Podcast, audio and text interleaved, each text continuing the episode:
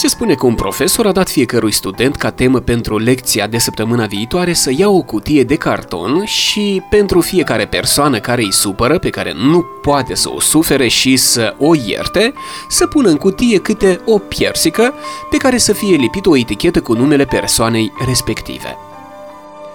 Timp de o săptămână, studenții au avut obligația să poarte permanent cutia cu ei, în casă, în mașină, la lecții, chiar și noaptea să-și o pună la capul patului.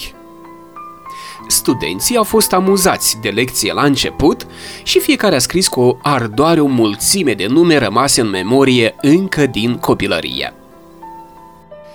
Apoi, încetul cu încetul, pe măsură ce zilele treceau, studenții adăugau nume ale oamenilor pe care îi întâlneau și care considerau ei că au un comportament de neiertat. Fiecare a început să observe că devenea cutia din ce în ce mai grea. Piersicele așezate în ea la începutul săptămânii începuseră să se descompună într-o masă lipicioasă cu miros dezgustător și stricăciunea se întindea foarte repede și la celelalte. O problemă dificilă mai era și faptul că fiecare era dator să o poarte permanent – să aibă grijă de ea, să nu o uite prin magazine, în autobuz, la vreun restaurant, la întâlnire, la masă, la baie, mai ales când numele și adresa fiecărui student, ca și tema experimentului, erau scrise chiar pe pungă. În plus, cartonul cutiei se stricase și ea ajunsese într-o stare jalnică. Cu mare greutate mai putea să facă față sarcinii sale.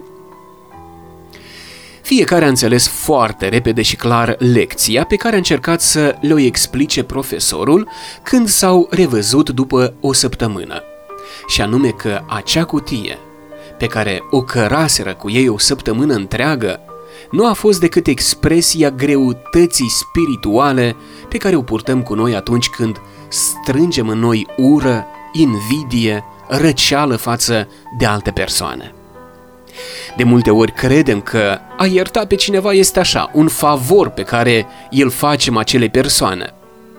În realitate însă, acesta este cel mai mare favor pe care ne-l putem face chiar nouă înșine.